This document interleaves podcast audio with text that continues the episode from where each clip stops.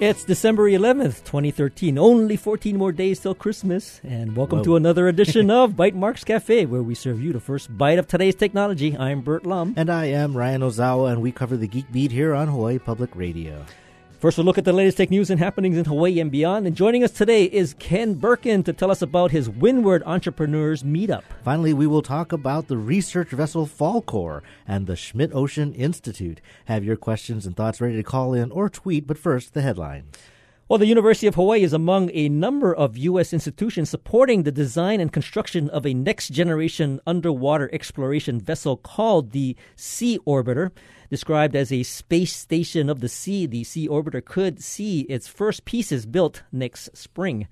Uh, and the team has launched a crowdfunding campaign with the goal of raising 325,000 euros or nearly half a million dollars to get off the ground. The campaign is the latest milestone in a project that was considered over a decade ago by French architect and ocean explorer Jacques Rougerie. The Sea Orbiter design, often compared to the fictional starship Enterprise, allows its crew to live and work 24 hours a day for a long period of time, drifting with the main oceanic currents across the vast expanse of largely unexplored territory. The crowdfunding campaign, which is being run on Kiss Kiss Bank Bank, is aimed at building the eye of the Sea Orbiter, a large center structure that will house the 18 meter high above water lookout post and all the communications systems. It'll also reach 50 meters beneath the surface for easy underwater observation. Building the communication systems first is key, as one of its guiding principles is allowing the public to follow the live, the, uh, or actually follow live the crew's daily life, their exploration, their discoveries, and analysis of scientific results. In addition to UH, supporting institutions include NASA, NOAA, the Smithsonian Institution, and Woods Hole Oceanographic Institution. Three days into the 50 day crowdfunding campaign, Sea Orbiter has already raised over $124,000 with two backers at the $20,000 level. Now, you know, I um, I've never heard of uh, Kiss Kiss Bank Bank, but uh, you know, you can go to that site and see what the the um, the crowdfunding effort is, and of course, you can also do a Google search on Sea Orbiter, and you'll get a lot of information about them. And I wanted to confirm with uh, UH what their role is, and and uh, actually, UH is really looking closely at this, and Hmm. they are committed to helping to make this a reality. Now, what I was told was that um, Rolex is a major funder of this project. Well, you know, the, the it's it's worth googling just for the renderings of what Mhm, they expect this to look like. I mean, certainly uh, when you get to the realities of needing things that will stay airtight in deep water and be at sea for months and months and months at a time, it probably won't be quite as sleek and shiny as a Starship Enterprise. But still, uh, it's pretty ambitious, and I would say that the Rolex involvement probably has to do with that as well. And I, I, you know, kind of asked the question: if uh, there is the major funding that's already been somewhat, you know, committed to by Rolex, why uh, this uh, crowdfunding uh, effort going on? I think a part of it is just getting the awareness for the, you know, sort of the general public of this project. Yeah, and Kiss Kiss Bank Bank, which was new to me, is apparently the European Mhm, Kickstarter. It was right. it was uh, inspired by Kickstarter, but it's the largest platform there. But I I also enjoyed kind of the rewards, and we said that there were two people who had donated at the twenty thousand mm-hmm. dollar level because you get to spend two nights on the Sea Orbiter. So even though there's a higher level, there's like a forty thousand or a fifty five thousand dollar level because it doesn't involve spending any time on the Sea Orbiter. No one's backed it yet, so I think they Ah, might want to reverse those two. But yeah, it'll be interesting to watch for sure. Scientists are deploying the latest laser scanning technology to gather unprecedented details on current and historic lava flows on Kilauea and Mauna Loa on Hawaii Island. A research team from the University of Oregon announced last week that they were generating high resolution 3D models of lava flows at meter scale resolution. Often called LIDAR, the technology involves installing thousands of lasers on airplanes that scan the terrain below hundreds of thousands of times. The researchers were able to recreate the internal structure of lava flows and remove trees, clouds, and other obstructions from the compiled images. The, the technique gathers uh, far greater detail than the more conventional used satellite imagery and is certainly safer than conducting manual surveys on foot, particularly when fresh lava flows can be as hot as a thousand degrees Fahrenheit even cooled can be brittle and difficult to travel across. The latest survey also expanded beyond the well studied main flows of Mauna Loa and Kilauea to include side tributaries or branches covering far more territory. The new data will be uh, of particular interest to emergency and hazard management groups in predicting the speed and direction of future flows. Research lead Kathy Cashman told Live Science it is possible to start analyzing flows in a way that we have never been able to do before. So, this is opening up new ways of studying old flows and new opportunities for monitoring active flows. And the team notes that while the technique is expensive, the data can be used in several fields of study. The trees that were removed from scans for geologists, for example, could be of interest to forest biologists biologist. So this is uh, interesting because when you look at the satellite imagery, it basically looks kind of like a two-dimensional image.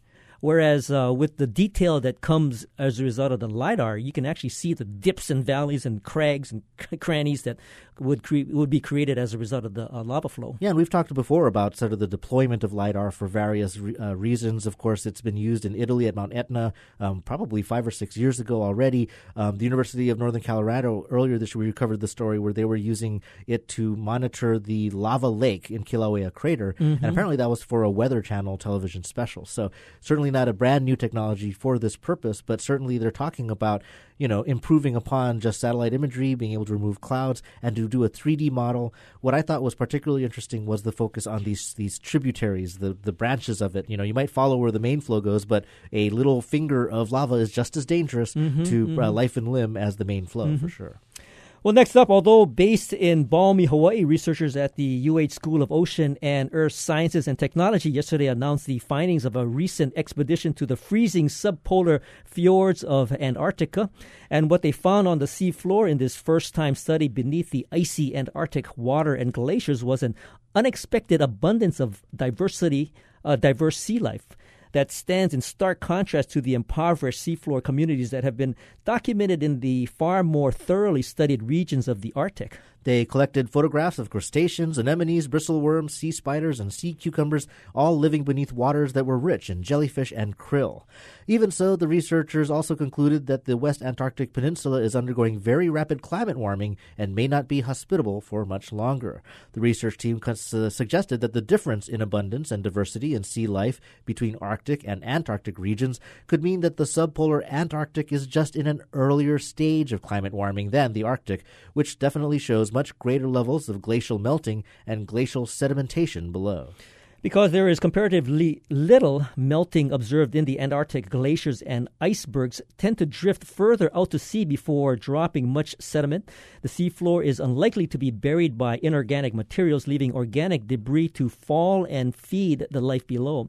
Craig Smith, an oceanography professor over at SOEST, said in a statement Our study area along the Antarctic Peninsula is warming as fast as anywhere in the world, and the amazing ecosystems there are changing very quickly. We urgently need to develop a better understanding of the structure, function, and climate sensitivity of these fascinating and imperiled seafloor communities.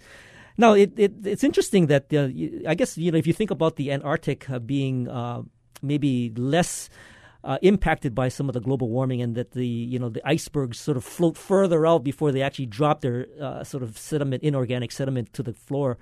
Uh, that would still allow for the sea life to thrive at the at the bottom of the uh, ocean there. So that's kind of interesting, and I and you know, typically they would take uh, uh, an ROV out with cameras and, and really kind of survey the, the, the, ocean floor. And it's surprising that this is the first time they've actually done that. Or at least in this area. And actually, I, what to me, what was striking is sure, one might be further behind in the process than the other, but they were talking about from uh, 3 to 38 fold greater abundance of of uh, sea life on the seafloor in the Antarctic. So, mm-hmm. I mean, mm-hmm. that's a significant difference, even though you might think a little further behind.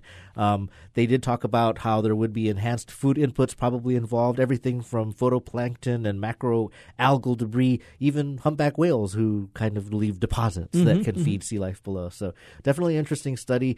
Um, it's going to be published in PLOS 1, and it was funded by the National Science Foundation. And, you know, they did uh, send a link to a blog that they were maintaining, and there are some great photos there. So I'll uh, put that link up on our show notes. Fantastic.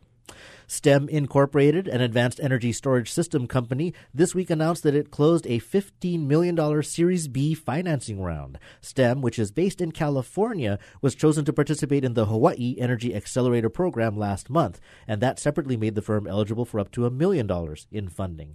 Founded in 2009, the company's data analytics and intelligent energy storage system is designed to help businesses reduce their electricity costs without changing day to day operations. The STEM systems include an autonomous real time decision engine that alternates between battery and grid power to optimize energy costs. STEM's customers come from a range of industries, including manufacturing, retail services, and hospitality. The Series B funds will enable expansion to new commercial and industrial sectors and geographies primed to benefit from the cost savings associated with advanced energy storage systems. Colleen Calhoun, Senior Executive Director of GE Ventures Energy, said in a statement STEM is a company to keep an eye on as uh, as their combination of sophisticated predictive analytics and machine learning applied to energy storage will provide cost savings for industrial customers and businesses. The funds that STEM will receive through the Hawaii Energy Excelerator will be used to support the deployment of up to a megawatt of STEM storage systems here in the Hawaiian Islands.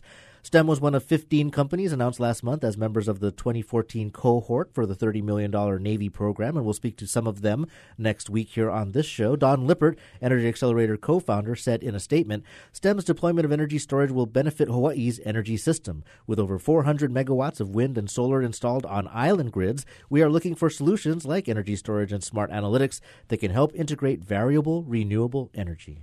You know, there was a story that uh, popped up on GigaOM, I think it was uh, last month, and it kind of caught my attention because it's talked about STEM uh, having been um, chosen, I guess, as a uh, vendor for a couple of Hawaii projects. Mm-hmm. So that was kind of the connection. But I was curious at that time whether or not they were involved with the uh, Energy Excelerator, and it turns out they are. Well, and it's an interesting. I mean, when you hear the description and with all of the the the, the uh, marketing speak, you're mm-hmm. like, what does the system do? I mean, basically, they say that when you pay your energy bill, there's the average rate that you pay, and then there's what you pay for high demand periods. Mm-hmm. And they're saying that when you're talking about pulling power during those high demand periods, that could account for 50 percent of the bill. So you might have the standard rate, but if you're also pulling power during prime time, for example, you're going to pay more for it. So you've got the system. Nothing changes. You're not going to necessarily have to change all your light bulbs or anything, but by storing energy and being able to balance it against those high, uh, mm-hmm. those increased premium hours, mm-hmm. you still can save like 20%. So it's an interesting idea. I mean, that's attractive to a business. I can save money, but I don't have to actually change how we do business. I think it would be good to encourage that, but that's their approach. You know, the other thing that I was quite impressed about is the fact that the, the uh, Energy Excelerator has announced their 2014 cohort, mm-hmm. and it's a pretty good uh, uh, uh cross section of companies across the nation that are participating in in this uh, uh cohort. Right. And so it's it's pretty impressive. Plus several from here in Hawaii yeah, as well. Yeah. Anyway, here's a couple of quick items on the tech calendar we wanted to share with you. This week is Computer Science Week, a national nonprofit campaign that hopes to give every student in every school the opportunity to learn computer science. The initiative focuses uh, on one hour of code events organized by teachers and schools across the country. In Hawaii, the program will culminate on Friday at its Hour of Code event uh, with the presentation of a $10,000 donation from code.org to Hale Kula Elementary School over at Schofield Barracks. And on Saturday, Aloha.rb is hosting Honolulu's Global Day of Code Retreat event. It's a worldwide event on December 14th where thousands of computer programmers get together to focus on honing their skills for that day. This year's Code Retreat here in Hawaii will be held at RND in Kaka'ako. And for more information, you can go to coderetreat.com Org. And now joining us here in the studio is serial entrepreneur Ken Berkun to tell us about the Windward Entrepreneurs Meetup. Welcome to the show, Ken. Thank you. Glad to be here. Now, Ken, you know we've known you for a while about uh, you know doing all these uh, sort of entrepreneurial activities, and uh, when I saw the sort of entrepreneur meetup in on the Windward side, I thought, oh, this is pretty cool. I mean, you got something localized on the windward side. You've been doing this what for about a year? Yeah, we started about a year ago. It started because, uh, well, I got tired of having to drive over the Pali to go to all these events, such as the two events right, that you just right, mentioned. Right. Um, those of us um, way out on the uh, eighth island. Uh, I, I, I, often you know joke around by telling people that you know whenever I go to the windward side, it's like going to a neighbor island. It does feel that way sometimes. Of course, I made up for it by having to drive across the island to come here today to be on public radio. Well, but, uh, I mean, so worthwhile. tell me about that. I mean, basically, uh, technology says you should be able to work from everywhere. The technology has tools that you can collaborate in any way and have a conversation and get things done without having to be in the same place. Why create a, a faction? Why say the Windward side and we're going to be a separate group? Because uh, there's still something about meeting people in person, Mm-hmm. and there is uh, something about having a drink in your hand, whether it's a beer or mai tai or a soft drink, and be able to look someone in the eye and chat. Um, and of course, it makes a lot more sense to do that locally.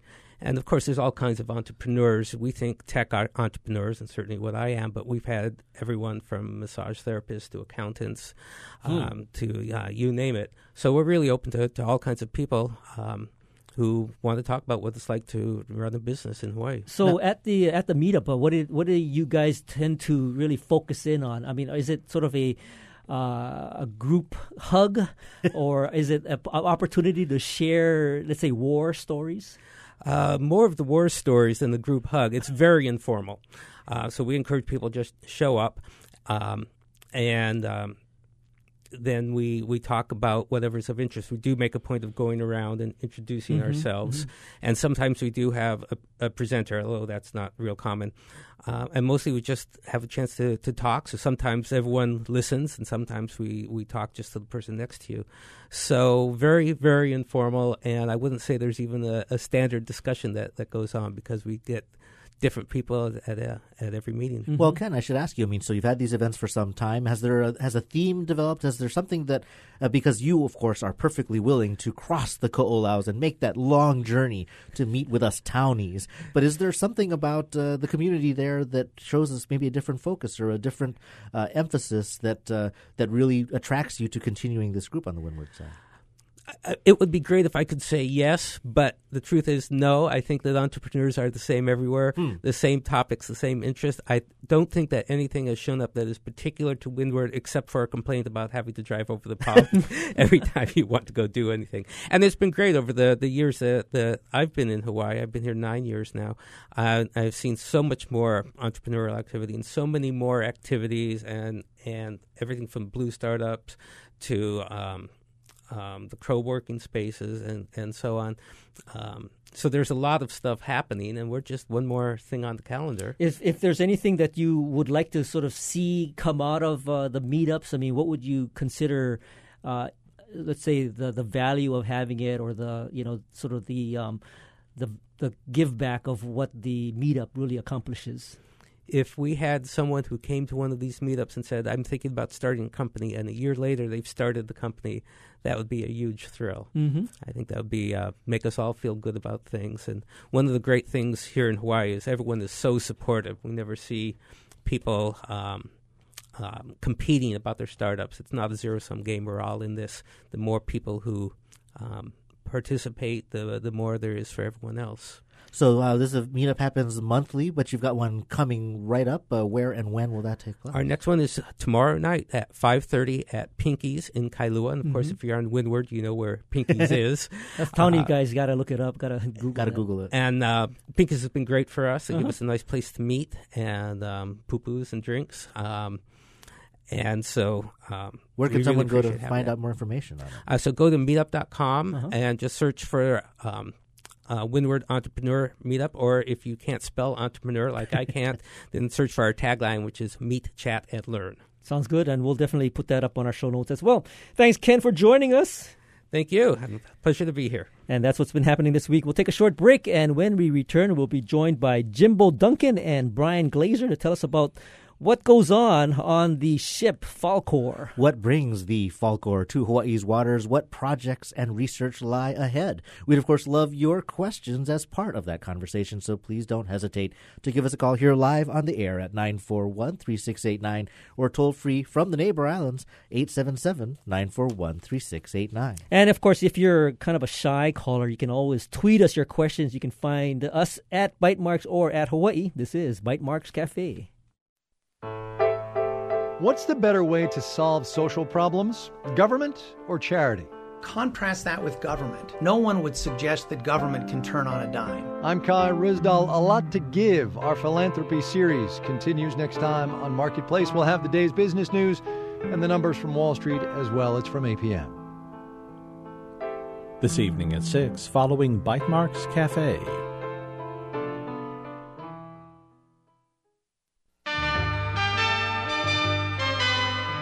Each week, New Dimensions explores the social, political, scientific, environmental, and spiritual frontiers with some of today's foremost social innovators, thinkers, scientists, and creative artists. Hello, I'm Porter Storey. And I'm Gail Storey, author of I Promise Not to Suffer.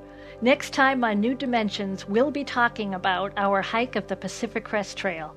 Sunday morning at 11. Welcome back to Bike Bytemarks Cafe. I'm Burt Lum. And I'm Ryan Ozawa. And joining us today is Jimbo Duncan and Brian Glazer. Jimbo is a marine technical uh, resource over on the research vessel Falkor. Brian, meanwhile, is an associate professor at the University of Hawaii's Department of Oceanography and leads an expedition to, and will be leading an expedition to a seamount off the Big Island. And how is the university leveraging the resources on the Falkor? We'd love to hear your questions and comments. And of course, that number to call is 941 3689 on Oahu or 1 941 3689 from the neighbor islands. Jimbo and Brian, we want to welcome you both to Bytemarks Cafe. Hello, nice to be here. Wonderful to be here today. Great.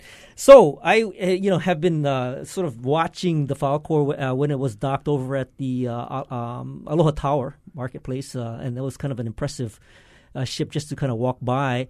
Uh, and I was, uh, you know, kind of curious. Of course, Eric Schmidt, who is the uh, chairman over at uh, Google, is a primary financier of this research vessel. Um, Jimbo, tell us a little bit about the history of where sort of the Falkor really started. So it uh, it all started probably back in about 2008 2009 they uh, originally had two ships uh, they got a lone. The, one ship was called the Lone Ranger, and mm. she was a converted uh, ocean tug. And she'd originally been converted to an expedition yacht. She'd been all the way down to Antarctica and back. Uh, and then she was gifted to the Schmidt Ocean Institute, and uh, an SOI used her for two or three years to do uh, various bits of uh, ocean research. I think mostly in the Atlantic um, but I wasn't on there for that. Mm-hmm. Um, so the other ship they bought was an ex-German Coast Guard vessel. Uh, she was originally called Seafalk, which means Sea Falcon in German, and uh, she was built in 1981.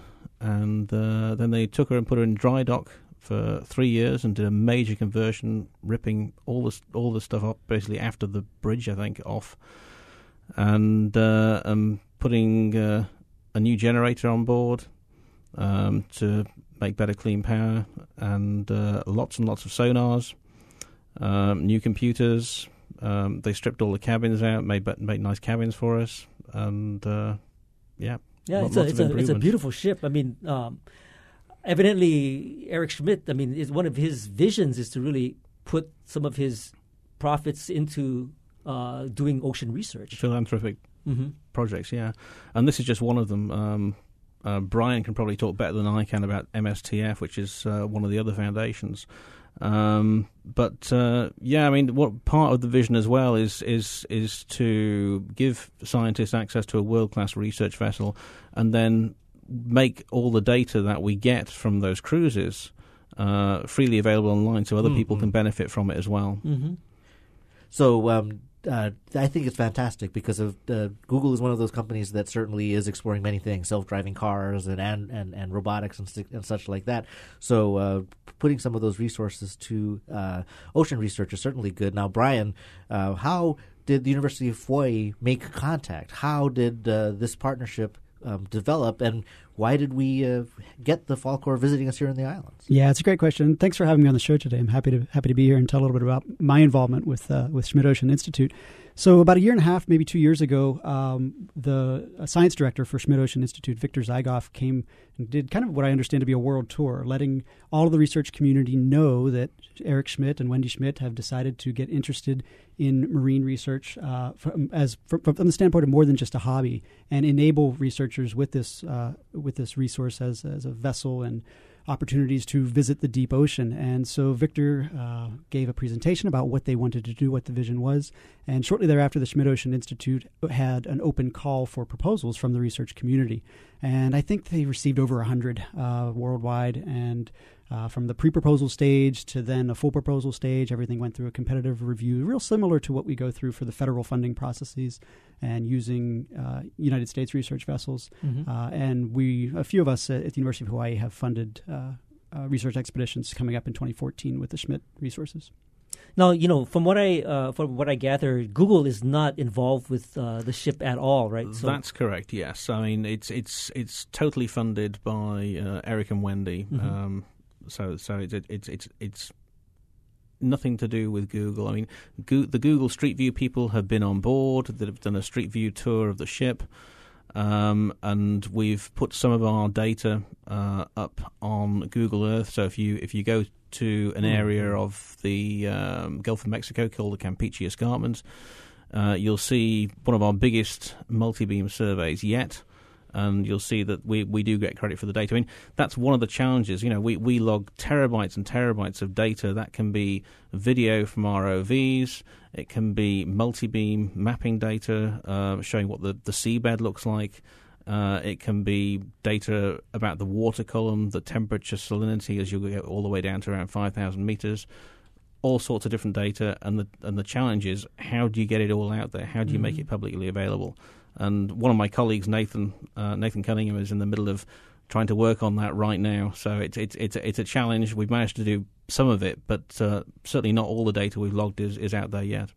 We're talking to Jimbo Duncan aboard the research vessel Falkor from the Schmidt Ocean Institute and Brian Glazer, an oceanographer at the University of Hawaii, about some of the research being done with this vessel uh, while it is in Hawaiian waters. If you are curious about the ocean, if you think you can imagine a project that this vessel might be perfect for. You can give us a call and ask the experts at 941 3689 or from the neighbor islands 877 941 3689. So, uh, Jimbo, you're affiliated with the ship itself and you're deployed where the ship is deployed, and you get to work with various research projects that are um, allowed time to use as its research. Can you tell me a little bit how you uh, landed that gig? I mean, um, how I got the job? Yeah. Yeah, well, um, so one of my other colleagues, Leighton, uh, Leighton Raleigh, um, we both worked together at uh, the Oceanography Centre in Southampton in the UK, and uh, and he moved across to SI, SOI first of all, and I got a an email from him uh, back in I think Christmas, I think Christmas 2011. He said you could do this as well,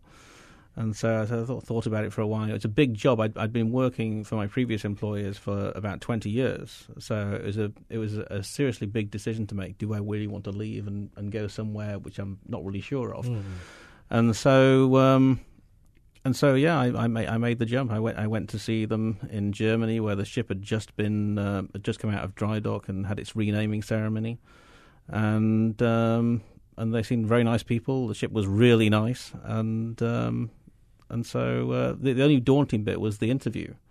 Um, they said they said okay, we'll we'll have some lunch first, and then you can have the interview, and so didn't eat much. Right, and went into this huge room, and everyone came around. I thought, good grief, how many people are coming in here? So uh, that, that that was a bit daunting, but it was okay. They're and nice it was people. and was the ocean part of your background or part of your passion that drives you?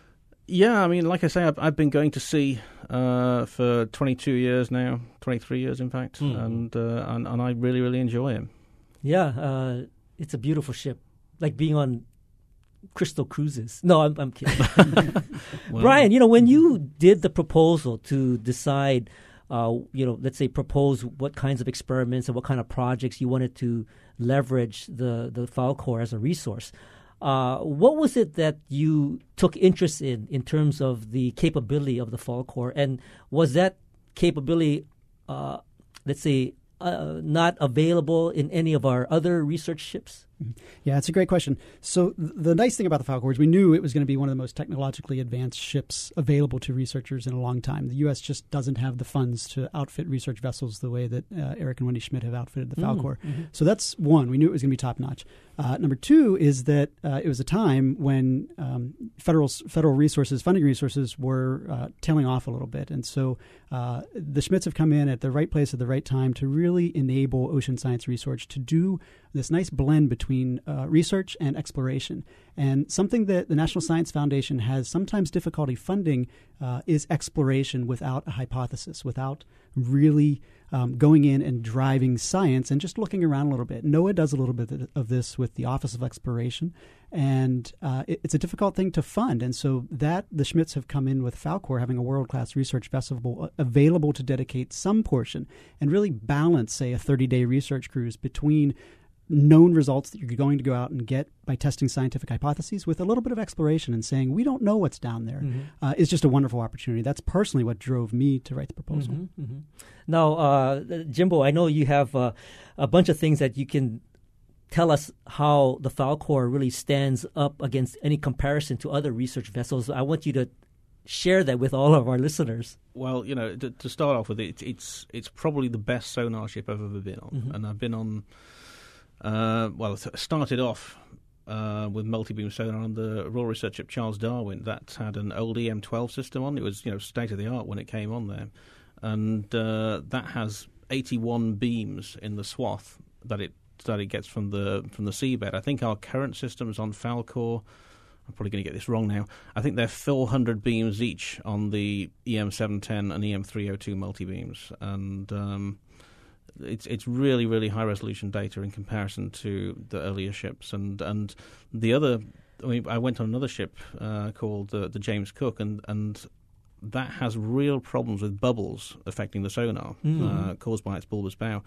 Now Falkor's got a, a bulbous bow as well, but they've positioned the um, the gondola which houses all the sonars in the correct space, so all the bubbles uh, come down behind the gondola, mm-hmm. and so they don't affect the sonar. And the sonar data is excellent. And we have an apart from the um, the multi beams, we have a number of other different sonars used for, for looking at uh, at fish in the mid water, and uh, and looking at ocean currents as well. Mm-hmm. I definitely want to hear more about some of these tools and certainly what uh, some of the tools specifically that Brian's going to be taking advantage of. We're talking to Jimbo Duncan from the research vessel Falkor and the Schmidt Ocean Institute, and uh, Brian Glazer from uh, the University of Hawaii's Department of Oceanography about the research vessel here in Hawaii. If you've got a question, uh, we'd love to pose it to the experts here at 941 3689 or from the neighbor islands 877 941 3689. And as we mentioned, we're also on Twitter, and we got a question via Twitter from Forrest in Honolulu who wants to know are there radiation sensors aboard this ship, noticing that there's a lot of coverage on radiation in the Pacific as a result of Fukushima. Now, uh, that depends on the type of radiation you're talking okay. about. Okay. So, radioactive radiation, no. We don't have any sensors for that. Uh, we have a couple of sensors called PAR sensors, and that PAR stands for photosynthetically active radiation. And this is the spectrum of light that plants use for, for photosynthesis. Mm-hmm. And so we have a couple of those, uh, one of each side of the main mast. Um, so, sorry, no radioactive sensors, but there's a there's a um, you can tell us a little bit about some of the acoustic sensors that you also had. That was kind of an interesting uh, piece of equipment that I had gotten to see when I uh, did a quick tour. Oh, the sound velocity probe. Yeah, yeah. yeah. Okay, so um, the the multi beams need to know the speed of sound in water, mm-hmm. and uh, so they have a sensor that's in the bow of the ship that gives you the the, the speed of sound in water uh, constantly at the surface, and it does this by firing a little sound beam uh, from a transducer, and it bounces off a plate. Uh, which is a known distance away, and then back to the transducer. And so that's how that works. And we've got a, a slightly bigger one that you also saw, which goes down on a wire, and we can get a profile of sound velocity versus depth, which is used to get the, the different water densities so that they can work out that the, the, sonars can work out on the on the ray bending how the to work out the exact position that the individual beams are going to hit the seabed at. Mm-hmm, mm-hmm. Now, um, one of the things that we do cover periodically on our show, of course, is sonar research or military activity and its effect on sea life. Is that the sort of thing that falls within the purview of your vessel? Uh, yeah, unfortunately, it does. Um, with one of the big things that happened a few years ago was the stranding of whales on Madagascar, and a report came out and said, "Oh, it's possibly due to this mul- this this vessel that was running a, a 12 kilohertz multi-beam system somewhere away. I think it was about 100 miles away. Oh, it may, it might have changed their their behaviour." And it might have caused them. There was a lot of mites in the report, and so everyone's saying, "Well, if it can't be that, what what else can it be?" And there are no real answers. And so people are, cons- are are getting concerned about low frequency multi beams. Now, the the lowest frequency that the Falkor's multi beams use is 30 kilohertz, and uh, I believe the new guidelines are specific for, specifically for multi beams using frequencies below 30 kilohertz.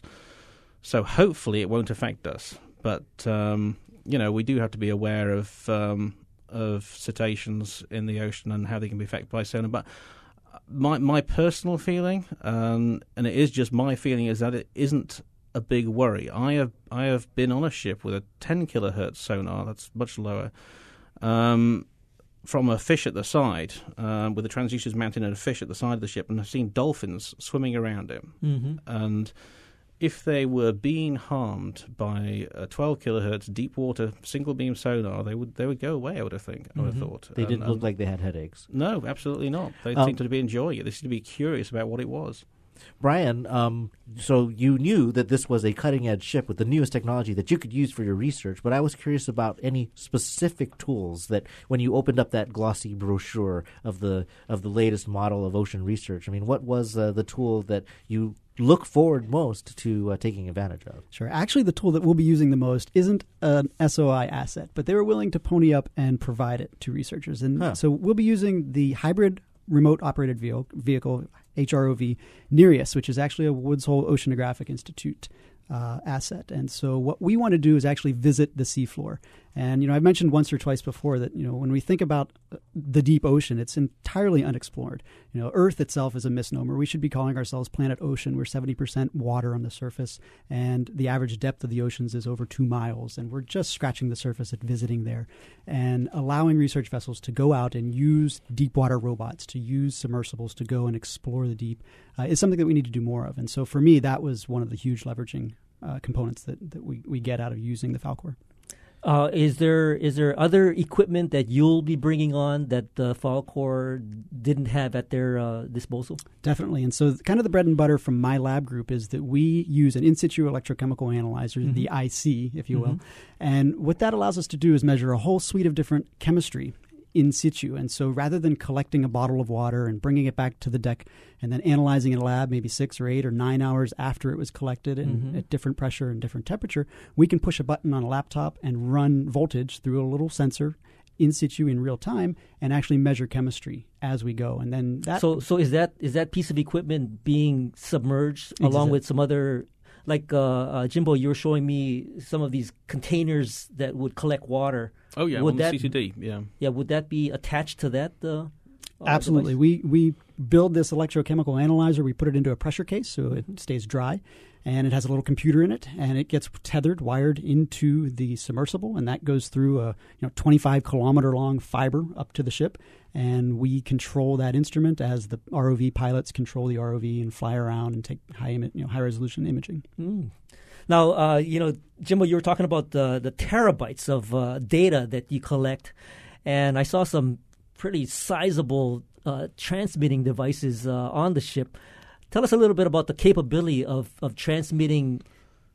You know, data uh, and, and and internet access uh, through the transmission equipment that you have uh, Right, so we've got two VSAT domes, and the reason there are two is to avoid shadowing. And um, and the, at the moment it's a two five six K link. Um, that link goes up when we do to do telepresence, so we can stream live video from the ROV or indeed any other system on the ship. So we have you know the live streaming of the multi-beam. Um, so it goes up to a few megabits. I think it's around six megabits. It's, it tops out at. Mm-hmm. Well, I definitely want to talk more about life aboard the Falkor, and uh, and I liked what you said, Brian, about this. We should call it Planet Ocean, and some of the mysteries that uh, that you'll be looking at, and specifically about your your expedition coming up to a seamount off the Hawaiian Islands. But we will hold that thought, and we will uh, be back after this short break to continue our conversation with.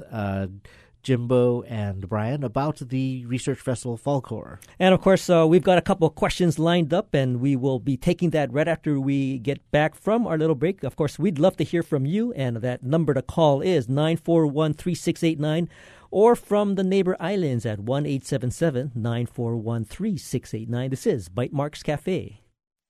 If you want to know more details about HPR's history and mission, or information on how to donate a car, rent the Atherton studio, or just want to send an email to someone on the staff, you'll find it all at hawaiipublicradio.org. Go to the link called About HPR and check out the pull down menu. It's all there. The HPR website. It's just a click away.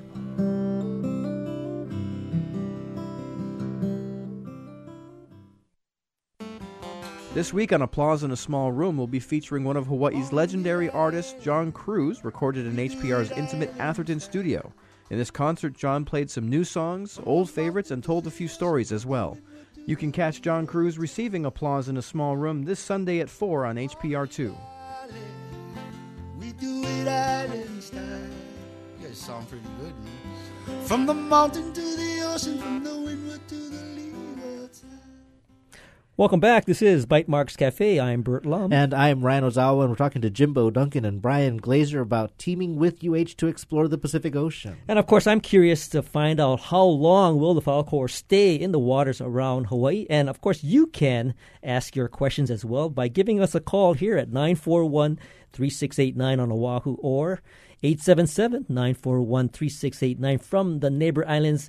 You know, right before the break, we had a kind of a shy caller. Then usually they, you know, sort of leave the questions for us to ask. And the question that came through was whether or not there are any experiments going on uh, with the Falkor to kind of help uh, uh, come up with some scientific uh, evidence of climate change. So, Jimbo, I mean, are there things going on that you can conclusively say that there is uh, climate change activity that that has been scientifically proven? Well, where I used to work at the uh, the Oceanography Centre in Southampton, there's a uh, a project called the Rapid Climate Array. It's um, an array of current meters, uh, thermometers, uh, sal- and salinometers ac- across across the Atlantic, Mhm. basically looking for changes in the chemistry and the speed uh, and direction of the Gulf Stream. Mhm. Um, and I understand, well, certainly when I last asked, they hadn't seen any significant change. So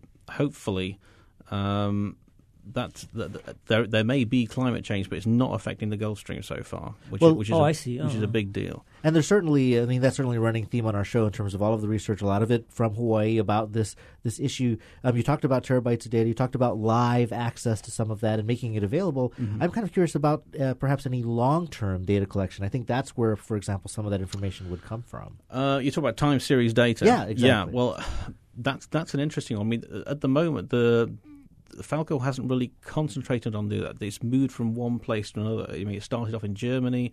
We went up to Norway. That was partly to training. Then we came down to the English Channel, did some helicopter training up to the Tyne. Then from the Tyne, we towed a video plankton recorder across the Atlantic.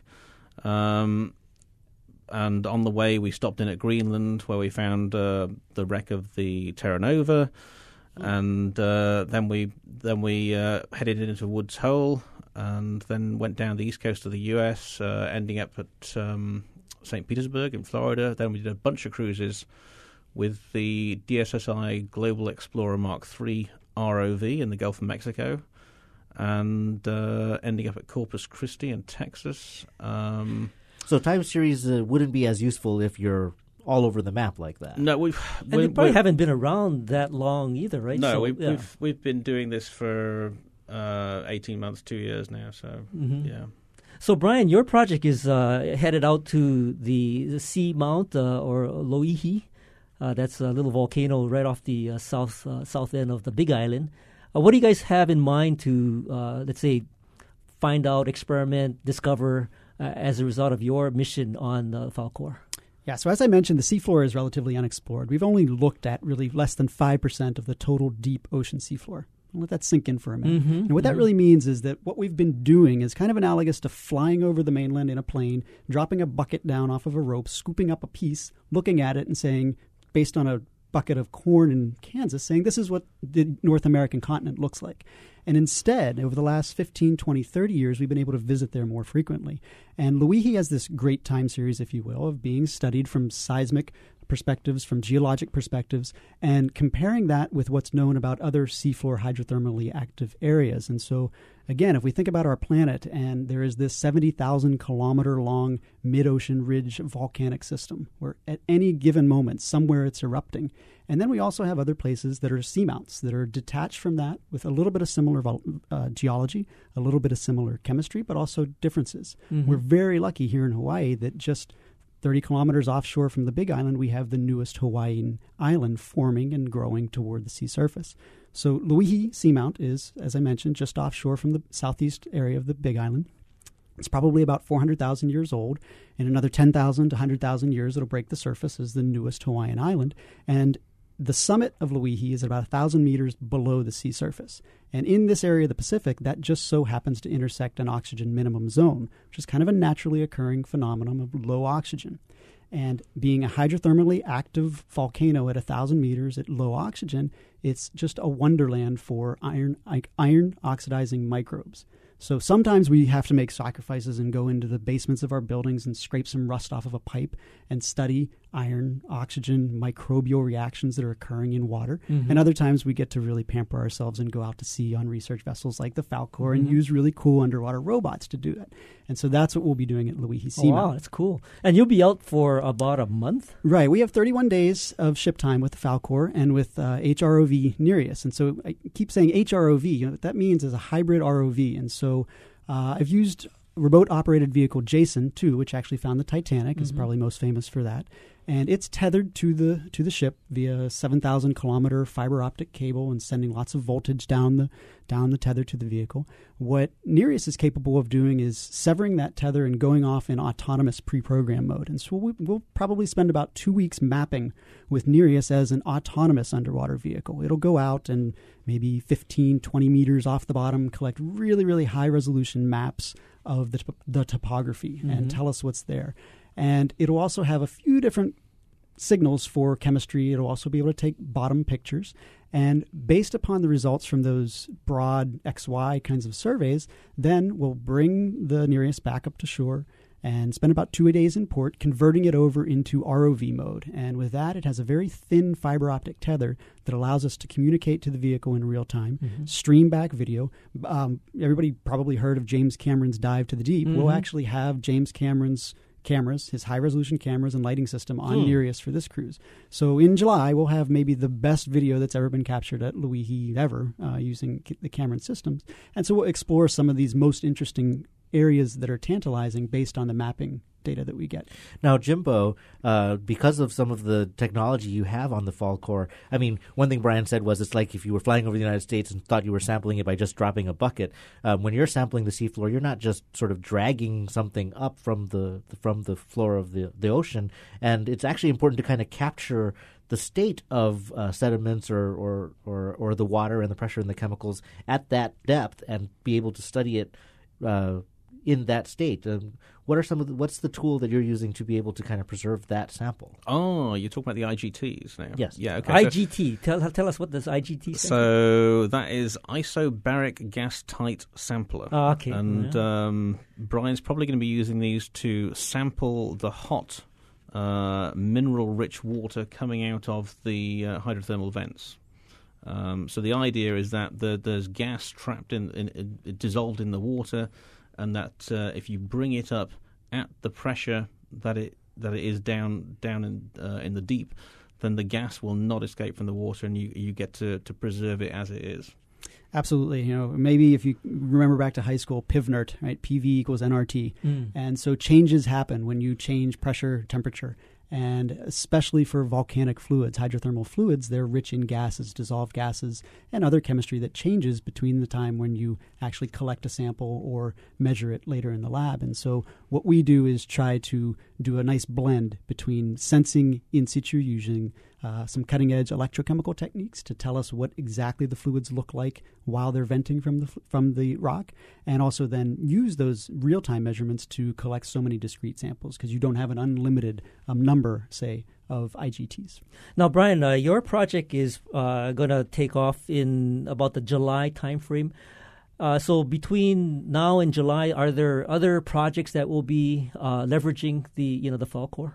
Absolutely. And so Chris Kelly uh, has a long time with you guys, right? 72 days of mapping the. Um, Papahanao Mokuakea. Thank you. The, the North, Northwest National Pacific. Marine Monument, yeah. Um, so we're going to be doing uh, lots and lots of multi beam. Um, so there's not an awful lot of it that's been um, been mapped so far. What's my to date? Uh, gosh, that, there needs to be 190,000 square kilometers of the monument to be mapped. 190 90,000? Wow, that's a pretty That- big that's area. A lot, yeah. Now, we we should be able to, to make a fair old dent in that. If you look on the um, on the SOI website and look at what we did at Campeche Escarpment, Mhm. uh, there's, a, there's a there's a map of the Gulf of Mexico with a large amount of it that we mapped. Uh, so we should be able to make a fair old dent in that. There've been four dedicated mapping cruises uh, in that area, uh, one of which was done by the Kilo Moana, and um, and we're, we're and we're doing two. So hopefully we'll make a, a serious dent in that. I mean, the ma- the mapping is really important because I mean, if if you want to know what's down there, the really cool thing to do is send down an ROV. But without good maps of the seabed, it's like driving around in a town that you've never been to before in fog with the lights off. Mhm. So um, the the mapping really is important. Now, so you have that uh, long-term mapping project. You have Brian's project. Um, how long will uh, the Falkor be in Hawaii? And um, are there any other specific projects uh, you're looking Um, forward to?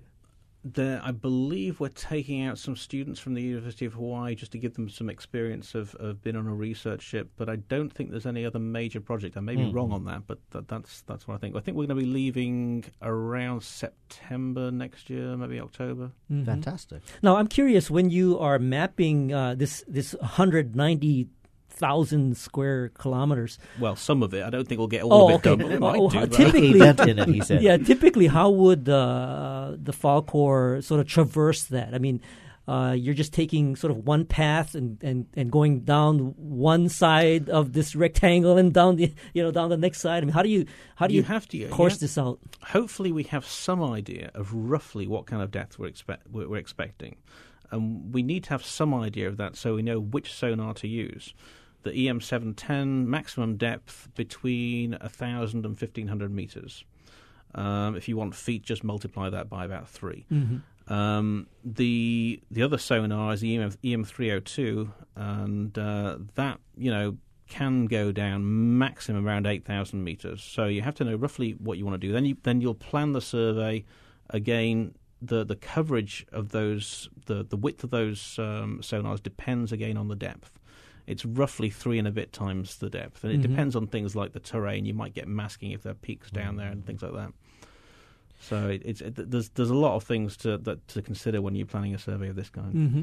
Now, Brian, um, when you have access to this uh, Nereus and you're you're exploring down there, you talked a little bit about the ox- the the specific life forms that are like rust here uh, on land that you're looking at around there. I'm kind of, I'm also curious kind of about the biology uh, of that seamount, or is that effectively the extent of the kind of quote or unquote life that you're able to observe uh, at least at this point at this age geologically for the seamount? Yeah, it's fascinating. Loihi is this really captivating place. It's a you know the pit caldera. It's a volcano. If you've Mhm. been to Volcanoes National Park, it looks like that, but it's at a thousand meters deep and it's rusty because you have microbes rusting the rock. They're eating the rock. Right, the rock is alive, kind of to sensationalize it really.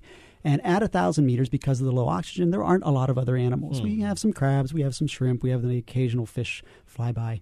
Now that's at a thousand meters at the summit of the volcano. Now to five thousand meters water depth at the very base, where the hot spot may be you know the the island is migrated past the hotspot perhaps another 30 kilometers out farther we're starting to see from just a little bit of exploration indications of temperature and indications of microbial activity that's real similar to what we see at that summit so 4000 vertical meters separated and 30 kilometers away you have similar processes that are occurring biogeochemistry effectively Mhm. and when we think about the age of the planet and different points in Earth's evolution and coevolution between geochemistry and microbiology, the, some of the processes that we're studying at Loihi, using Loihi as this model system, definitely also occurred in in Earth's past, billions of years ago. Mhm. And so it's old processes. It allows us some insight to think about not just today how Loihi works, but and how the planet works in terms of biogeochemical cycling of iron, of carbon, of oxygen between the ocean and these hydrothermal systems, but also thinking about the planet's coevolution. Mm-hmm. And I definitely look forward to like IMAX quality images of it uh, and getting a getting a look at that. Are, now, we, sp- are we supposed to be doing um, telepresence for you guys? We will, and yeah, one of the you know again for me, it's been this kind of great marriage between technological advancements enabled from the Falkor and being able to stream off both video for educational outreach uh, activities. We're going to try to tie school groups in.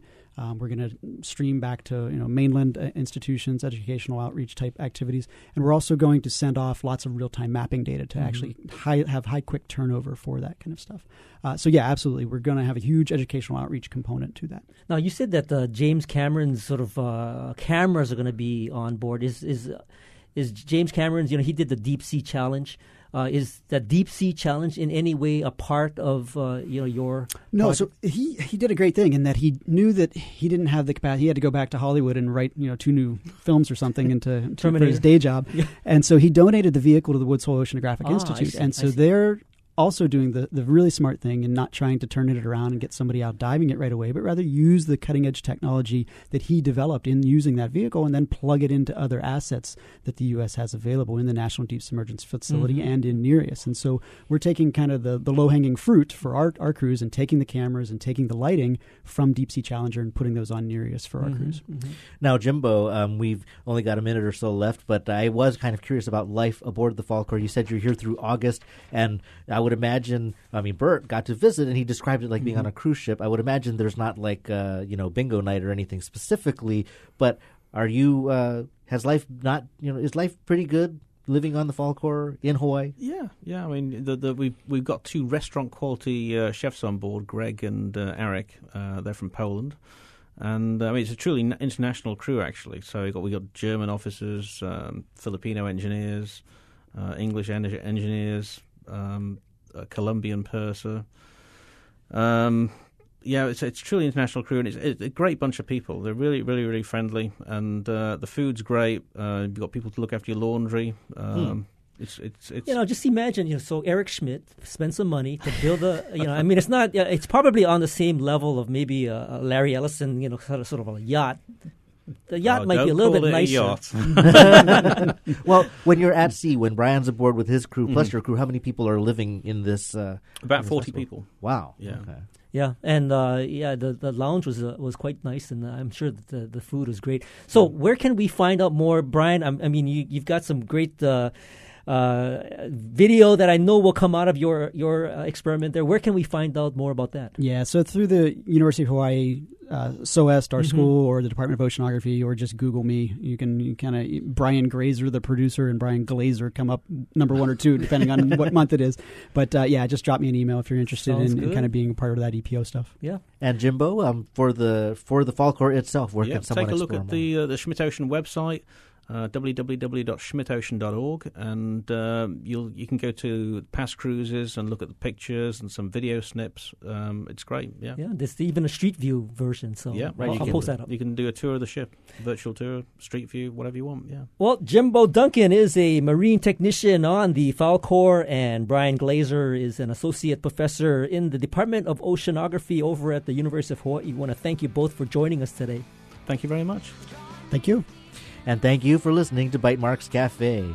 Join us next week when we'll catch up with a couple of startups graduating from the second Blue Startups cohort.